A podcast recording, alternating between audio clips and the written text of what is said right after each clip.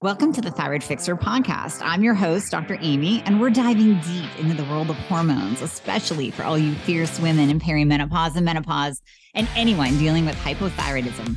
If you're struggling with weight gain, you feel like shedding those pounds is an impossible feat.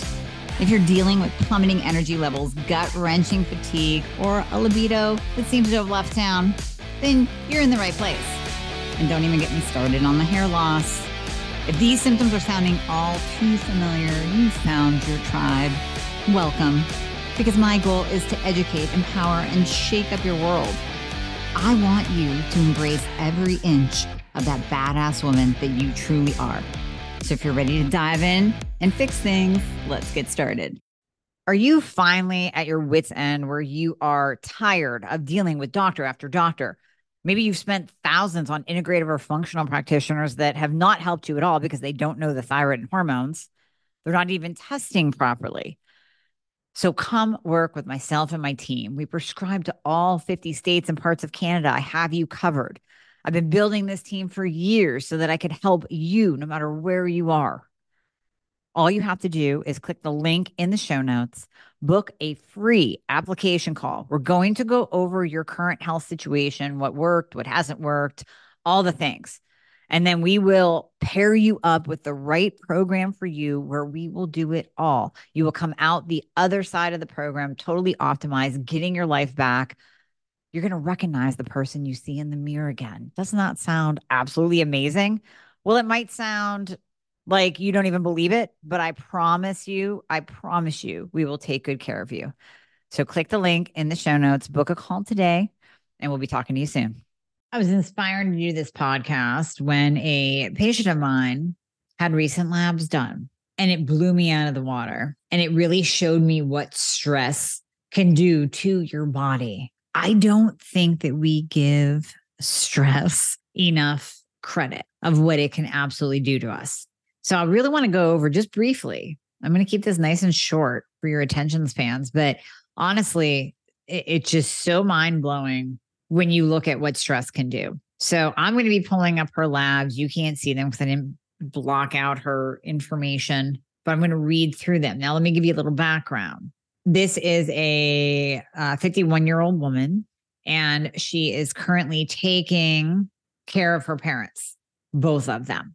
So stress levels are very, very high. Now, as we age, I mean, all my 40, 50 year old, 60 year olds will resonate with me, depending on where your parents are in the grand scheme of, of things in life.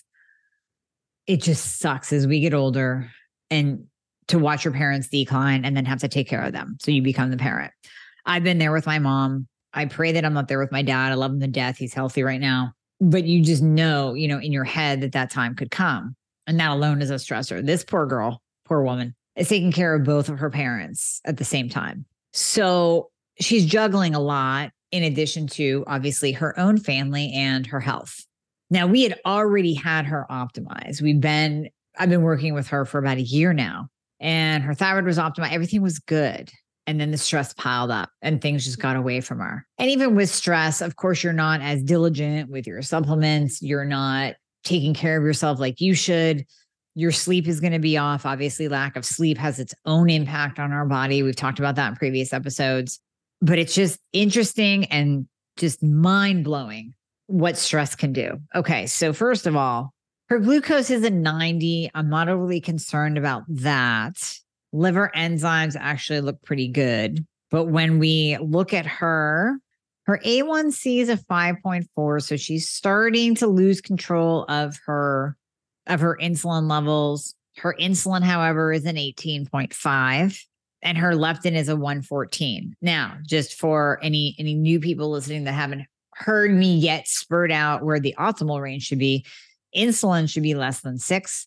A1C should be between a 4.9 and 5.2. Leptin should be below a 10. She's 114. So she's leptin resistant and highly severely insulin resistant. And this is all new. This was not like this before. This is all new. Okay, her TSH is a 0.4, so that's still in the optimal range. Her free T4 is actually low at a 0.26, and her reverse T3 is negligible. It's less than five. So that's flagged as low. We don't normally worry about that. as much as long as the the free T3 is optimal. Okay, the free T3 is 2.3. So her thyroid is starting to tank. We're going to address that and change up her medication, the medication that was once had her optimized. So I get this question a lot too.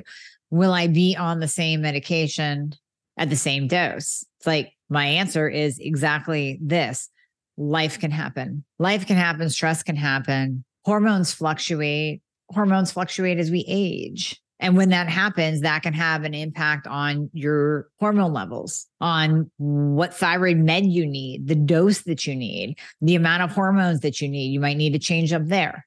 So as we move on to her hormones, her total testosterone is now less than three. So now she has moved to the top of the charts. You know, I was talking about there's a few people up there that I've seen that literally have no hormones.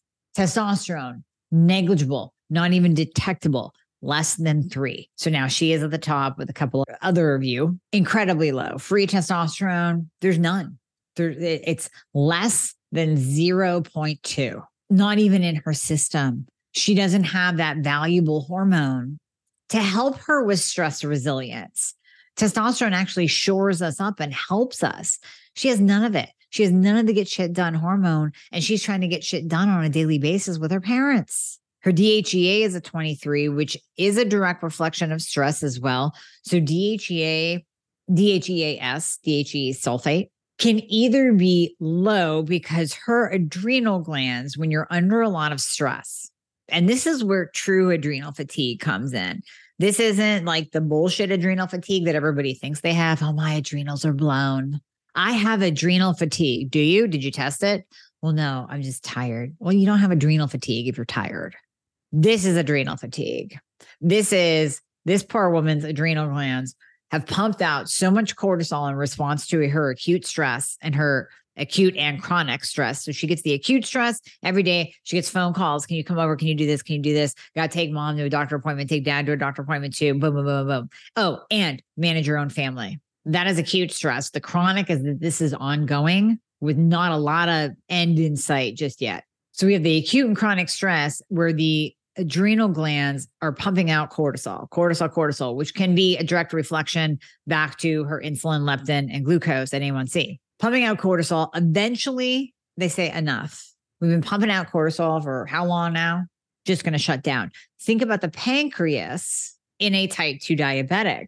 A type 2 diabetic becomes an insulin dependent type 2 diabetic because their pancreas pumps out so much insulin in response to the food that they're eating, the high carbohydrate, high sugar foods, or a lot of stress, whatever makes someone a type 2 diabetic, being overweight, the whole thing pumps out insulin, pumps out insulin, and eventually says, screw off. I'm done.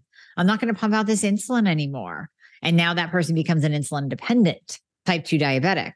Very similar with cortisol. So I wanted to use that analogy. So you're like, oh, yeah, that makes sense. My uncle's a type 2 insulin dependent diabetic. Cortisol will pump out so much. And eventually that is adrenal fatigue. So what we start to see is in the beginning stages, DHEAS will rise. In the latter stages of adrenal fatigue, it will drop. So this is where she needs some DHEA for support to give her body enough to support the adrenals. Now, where we really see it is in pregnenolone and progesterone. The adrenal glands are notorious at stealing pregnenolone and progesterone to make more cortisol because the adrenal glands can't make enough cortisol, but we need more cortisol. We need cortisol to survive. We should not demonize cortisol. We need it for survival. So the adrenal glands will pull pregnenolone and progesterone to make cortisol. Her pregnenolone is at 19. Where do we want it? Well, the range for adults is less than 151. Now, I hate it when these labs give less than ranges. Like, give me a starting point, right? Give me, give me the bottom of the barrel. They're just saying, oh, you're normal if you're less than 151. I really like pregnenolone to kind of be closer to, I would say 100. Like I like 80 to 100, 120. Pregnenolone is very neuroprotective. It protects your brain. It protects against the diseases of aging, those neurological diseases, dementia, Alzheimer's, Parkinson's. So if you have that in your family and your pregnenolone is low, add pregnenolone.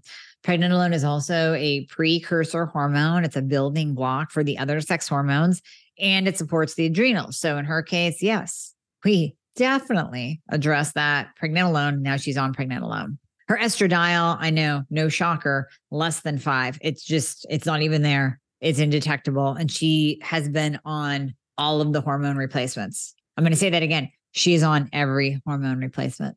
She's on testosterone. She's on estradiol. She is on progesterone. What's her progesterone? Non existent, less than three, less than 0.3. I'm sorry.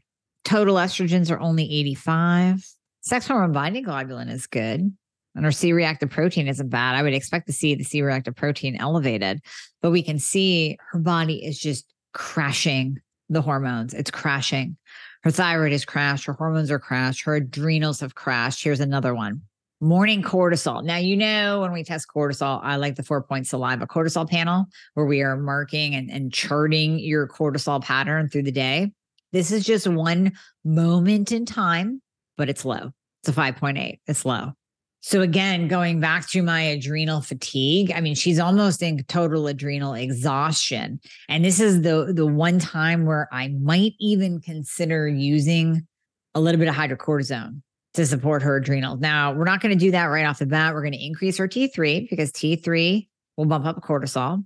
We are going to use the adrenal glandular by the fixer, glandulars helping to support the adrenals. Come on, adrenals. Come on, just work the right way. Let's do this.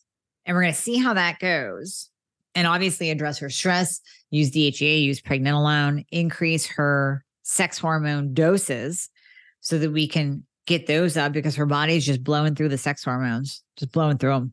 We're going to support with vitamin C, magnesium, because those two nutrients, minerals, vitamins, very much needed for adrenal support as well. Those get pulled and stolen when we are under large amounts of stress.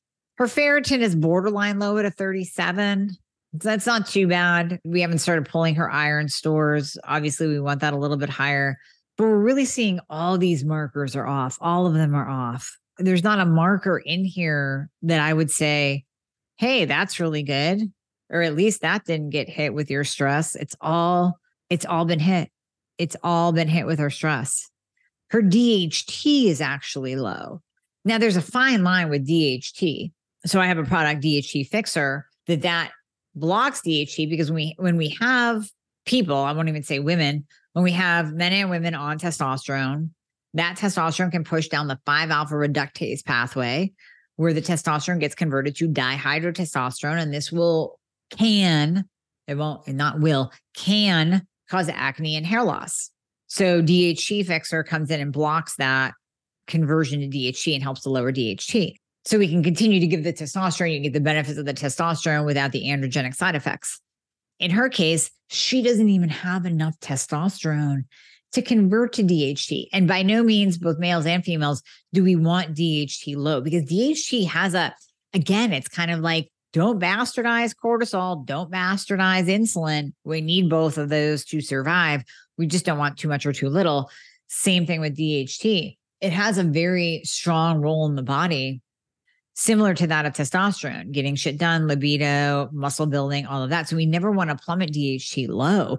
I don't ever want to see it flag low. This is flag low, which just tells me that she doesn't, I mean, she, which we know from the total and the free testosterone, not enough testosterone on board to make a difference, to even push over to DHT and give her the benefits of, of DHT. And in this case, you know, they actually have an adult female range for DHT. It's four to 22 and she's coming in low at a 2.3. So she's actually getting flagged low with low DHT. This is what stress can do to your body, to your thyroid, to your hormones, to your labs. You can even be on thyroid hormone replacement, bioidentical hormone replacement, all the supplements in the world. And if you do not control your stress, it will beat down your body and we can see it in your labs. And yes, you can feel it, but we see it too. Don't get to this point don't let yourself get to this point. You have to look at stress, you have to look at it truthfully. So if you are in that situation where you're like, you know, I'm doing all the things, I'm taking all the things, I'm I'm really trying, but my weight isn't coming off. I'm not sleeping well. I don't have that energy back yet. Look at your stress. We don't give it enough attention. We don't give it enough love. We don't realize the impact detrimental impact that stress has on our bodies. When we acknowledge it, sometimes test for it, we can do things about it. We can do the implementing of. So, what she's going to do is she's going to hire a helper, like an in home nurse, to come in and help during the day. So she can take those day hours, even if it's four, five, six, to focus on her, to focus on her family, to take care of herself. Little things that we can implement. Obviously, we're going to support her hormonally, supplementally. We're going to support her biologically, physically. And then she is going to incorporate in meditation, do some sauna just to, you know, detox the body because detox is very important when we're under stress.